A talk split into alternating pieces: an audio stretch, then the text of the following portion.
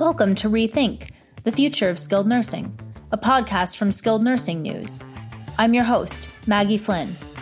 My guest today is Nico Gomez, the president and CEO of Care Providers Oklahoma. The state recently passed legislation that gives skilled nursing providers an increase in Medicaid funding tied to their improvement on various quality measures.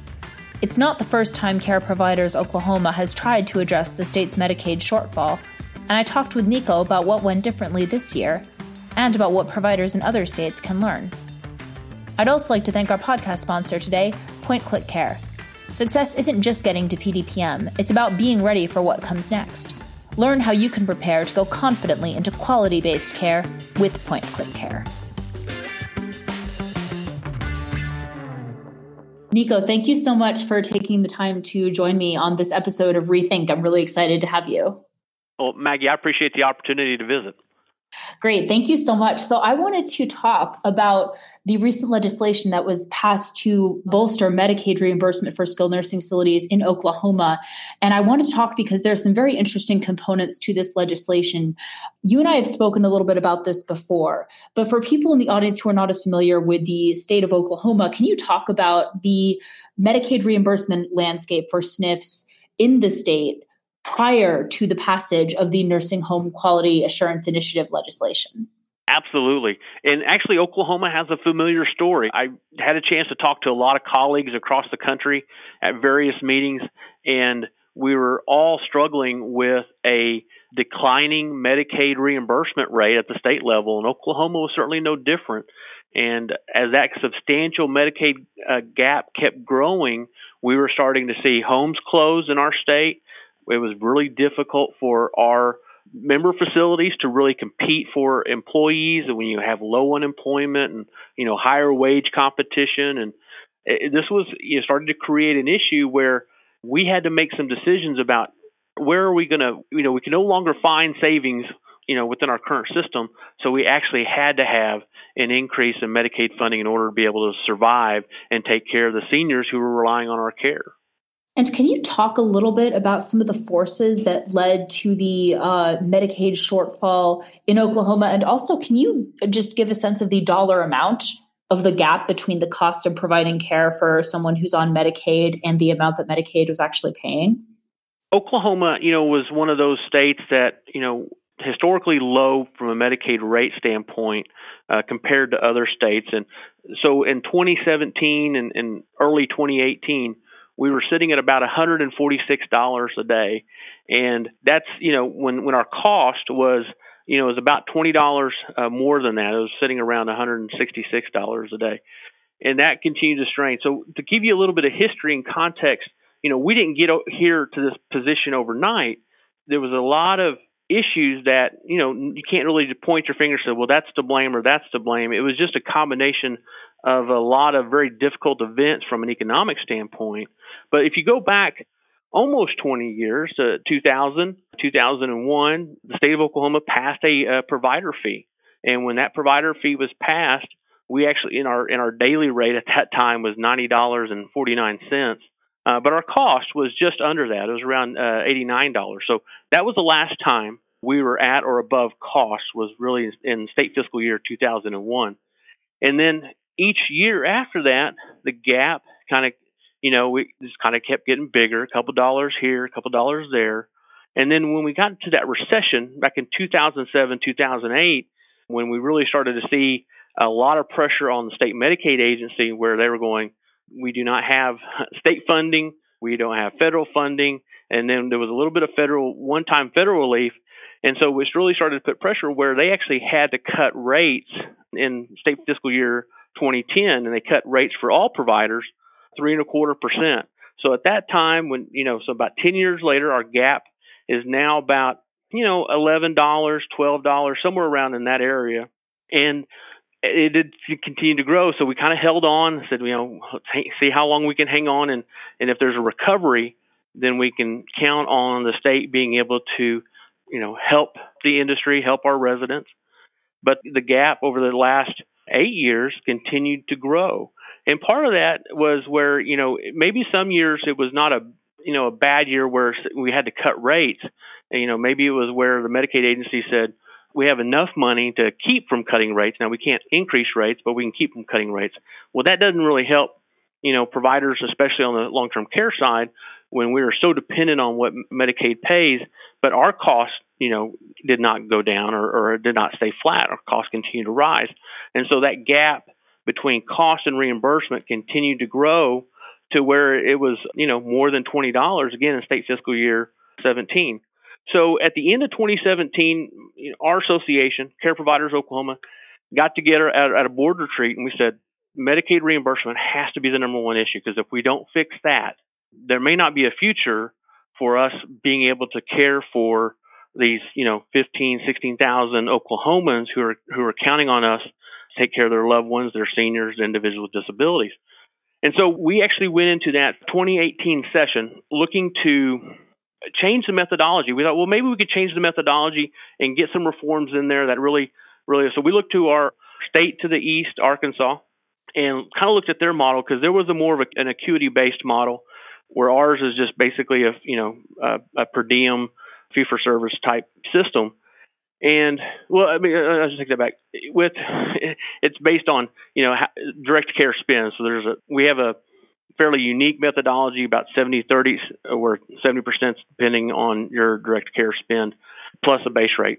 And that's probably a whole time for another podcast just to get into that methodology. But we, we thought, well, maybe it's time to change the methodology to do something that's more acuity based, build some reforms in, put a lot more transparency in that. And so we went into the 2018 session and really kind of pushed that through. And it was, I think the idea was right, but the, the environment was wrong and we didn't have a coalition. We didn't have support from other provider groups in the state.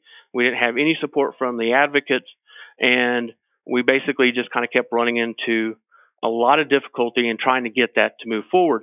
We kept telling a story about, you know, the cost gap and what that was creating, and we had these homes closing. You know, we closed uh, six facilities since 2017, and those were both urban and rural. And so as we kind of got through the end of that particular session in 2018, we did not get any change in methodology. We didn't get any reforms. You know, we were thankful because the legislature and the governor saw fit to give us a, roughly a four dollar a day increase in the uh, daily rate that was going to be effective October 1 of 2018, and we're very thankful for that. You know, it, it gave a little bit of relief, but it certainly wasn't. You know, when when your gap was approaching 20 22 dollars four dollars was just kind of you know was going to buy us time, and that's really kind of what it did. And so we got into a situation where why you know so now our our daily rate's now up to about $150 and you know we're still kind of flat. We're not being able to keep up with the trend line on cost.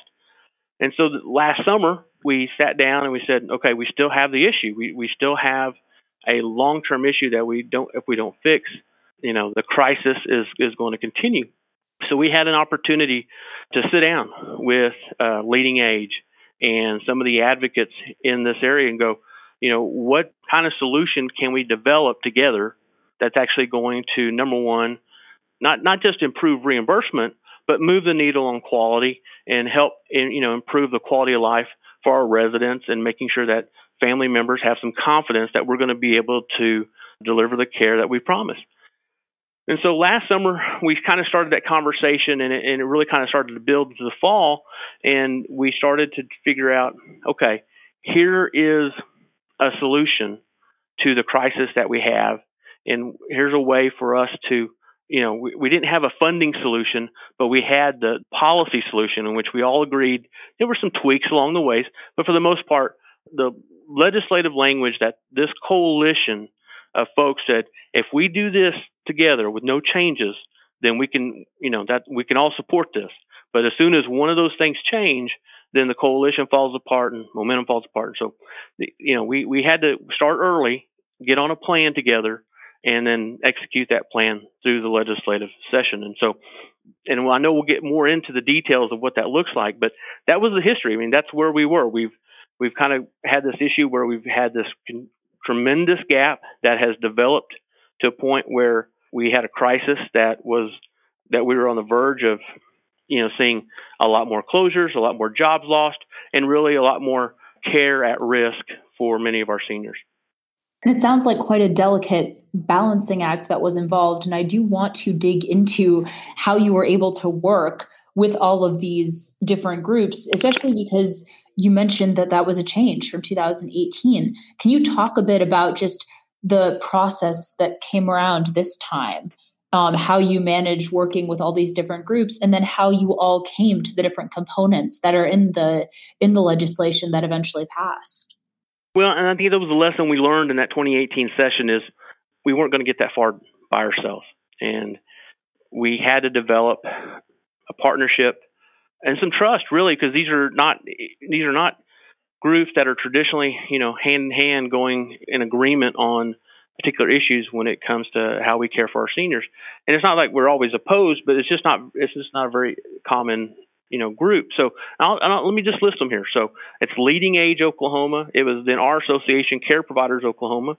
It was the Oklahoma Nurses Association, Oklahoma Alliance on Aging, AARP Oklahoma, the State Long Term Care Ombudsman Program, the Oklahoma State Council on Aging, the Oklahoma chapter of the Alzheimer's Association, and the Oklahoma Silver Haired Legislature Alumni Association.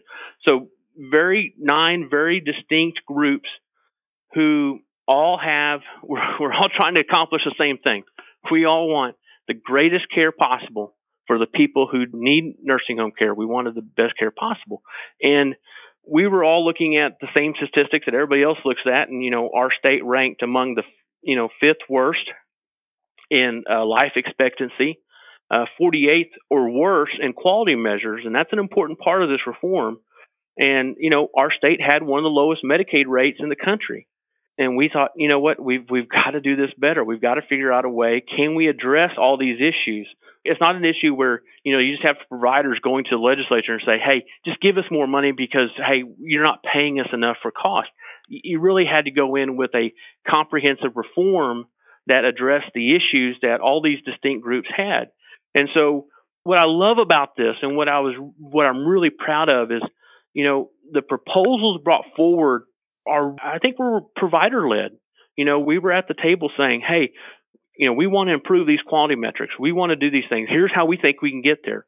And so we actually established a true quality pay for performance component based on four quality metrics, and they were improving the outcomes and rankings focused on pressure ulcers, uh, urinary tract infections, use of antipsychotic medications, and weight loss among nursing home residents. And and so that's that's kind of we start there. Those are, some of the worst ones, and so it, we built into a component to where if a home improves from quarter to quarter, so let's just say each component say is a dollar is worth a dollar twenty five, and if they improve quarter to quarter, then they're eligible for that dollar twenty five in that following quarter, and so that's that's a you know a way for them to be rewarded for making sure that we're moving our quality metrics in the right direction. And I think if we do that, we're actually going to be actually improving just more than just those those particular quality metrics.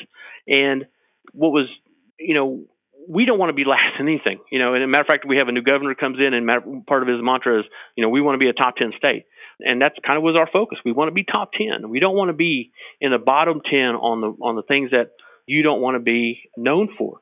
And so we wanted to put incentives for you know all the providers in the state to be able to say, yes, we agree, we want to focus on these particular issues and we want to improve them. And so those quality metrics will, will be revisited every three years. And every three years, we may say, okay, we need to go work on something else. But create a baseline and create a way when you um, have marked improvement that you're going to be able to qualify for that pay for performance piece. The other kind of you know, if you get above the national average, then you automatically qualify for that. So, you know, that's that was a critical part. We wanted to improve resident care and reduce staff turnover by increasing the direct care staffing ratio, and we did that. Right now, I think it's about 2.71, I believe, and and so this October it'll go with a 2.9 hours per resident day and that excuse me is an increase from 2.41 hours so significant increase in the amount of staff that we're going to say we're going to we're going to have these this much direct care staff on the floor.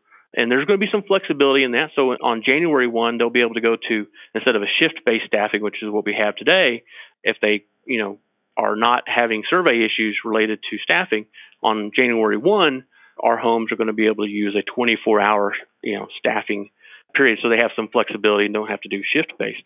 Also, going to improve on residents' quality of life by increasing the personal needs allowance from $50 to $75 per month, and improve the safety and well-being of residents by increasing the mandatory Alzheimer's dementia training for all clinical staff to a minimum of four hours every year, and that's right now it's it's one. We're also, as part of the the whole reform bill, as we agreed that we want to support the ombudsman program to increase you know resident protection and advocacy, and so part of the revenue will actually be designated to increase pay for five new employees or FTEs at the Oklahoma Department of Human Services. So all these things kind of maintain language that you know it's just it's provider accountability and transparency. So any new funds are encouraged to you know providers going to invest in direct care staff, employee benefits and training. You know, and and we believe it's going to change the way we take care of not only this generation of Oklahomans who are needing our care today, but for generations to come. The the key for us is how can we maintain that momentum but that's when you got that group together, we came to that type of reform, and uh, we were able to, to, you know, we identified the crisis. This was the solution, and there was no guarantee we were going to get it done because it, it was going to take funding to, to make that happen. And I want to dig into that a little bit. Um, the connection between funding, particularly as it relates to Medicaid, because Medicaid does cover the majority of patients in, in, nursing facilities across the country. I wanted to dig into that a little bit, just that impact that a gap in reimbursement of the type that Oklahoma had, what effect does that have on skilled nursing facilities and particularly on the quality of care? Well, you know, before we got to this point, you know, we had a lot of movement in the market where you had older generations of owners that were selling, you know, some were closing, families were deciding not to pass on that particular business. You know, buildings were aging, a lot of them without mortgages, so it helped them to be able to survive that that time when funding really was starting to be an issue. But those who stayed, you know, obviously worked hard to find efficiencies into the system to make sure that they were getting, uh, you know, the care that they wanted to deliver, but it became a, a point where you know if we didn't find that that solution on the funding side, we wasn't sure how much longer they were going to be able to stay. And oh, in Oklahoma is, is an independent owner state. We don't don't have a lot of you know we have some regional companies, but no national companies in our state. Now, part of that may be related to tort reform and things of that nature. But when you have tort issues and you have reimbursement issues, you know you have to have be a pretty hardy person to be operating in this state. So it was critical that you know we so when you have that kind of reimbursement and you have that issue it's obviously going to have an impact on the quality of care you have because your turnover numbers are high with staffing. Uh, you may not be able to compete for the quality of staff that you want. And all those kind of things really kind of put us into a, a really difficult situation and one of the one of the things that you tried to do in that situation was something that we covered on skilled nursing news a while back the push to take part in the upper payment limit. And you and i spoke about this. It didn't end up working out the way that care providers oklahoma had hoped.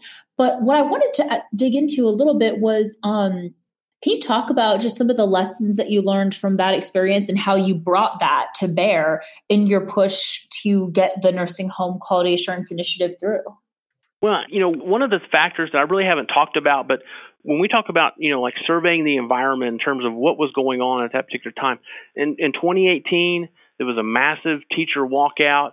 There was a lot of issues. There was a lot of pressure on the state legislature to raise revenue. And, you know, historically, we, we saw a decline in our federal matching rate because Oklahoma, as an oil and gas state, you know, the federal matching rate is dependent upon our state's per capita income compared to other states, and our per capita income was was strong, and our federal matching rate declined. So it can continue to be that perfect storm of issues where our federal funding was dropping, our state funding was dropping, and we had you know you had other you know higher ed and common ed and uh, transportation and corrections and everybody at the table with the handout saying we have never recovered from the recession. Help, help, help. And we know we, our our voice and the voice of our residents was kind of getting lost. Nursing home finances just aren't in the forefront of, of public opinion. And so, so you saw this effort where we didn't feel like there was hope. You know, two or three years ago, I didn't. I don't think there was hope that we any opportunity to increase the Medicaid rate. And so we saw, we so you, you get creative. And well, what are other states doing? Well, other states were looking at an upper payment limit program where they used these, you know, partnerships with local cities and communities, with hospitals, and, other, and every state looks a little bit different. As you learn with, as I've learned with Medicaid, it's the only thing the same as the you know the first four letters.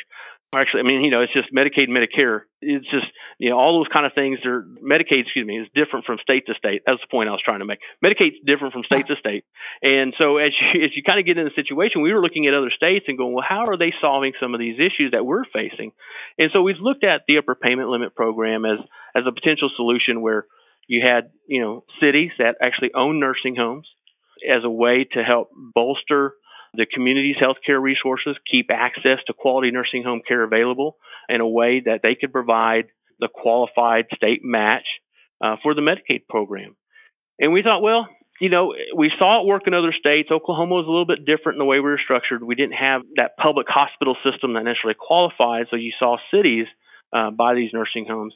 It was, you know, we went through two rounds of state plan amendments with the Centers for Medicare and Medicaid Services, and as we kind of got to, you know, we got the denial, uh, you know, bef- in January, and, and there was kind of no appetite. So we said, you know, we're going to put all our effort into working on this, you know, nursing home quality assurance initiative, and that's and that's kind of what we did. So right now, there's no push on the upper payment limit.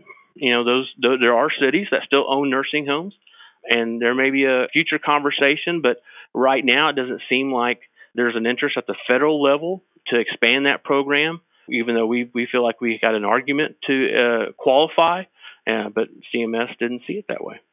So, one thing I really want to make sure that I dig into is your pivot to to this the nursing home quality assurance initiative legislation. You had to learn a lot, had to you know think quickly to deal with this, and I want to know when it comes to providers in other states, what would you tell them? What are your takeaways for them and how would you advise them as as you mentioned many states have similar challenges. So when you're looking at what you went through in Oklahoma, what would you want to make sure that your colleagues in other states know about and how should they proceed? Well, I think the first part is is you have to understand and research and survey the environment that you're in. Every state's dealing with different issues. Although there may be some commonalities, there you know there's different politics and different things going on. You know, when we benefited by the legislature last year passing the largest tax increase in state history, um, but that money wasn't guaranteed for us. Most of that, if not nearly all of it, went to education and other issues.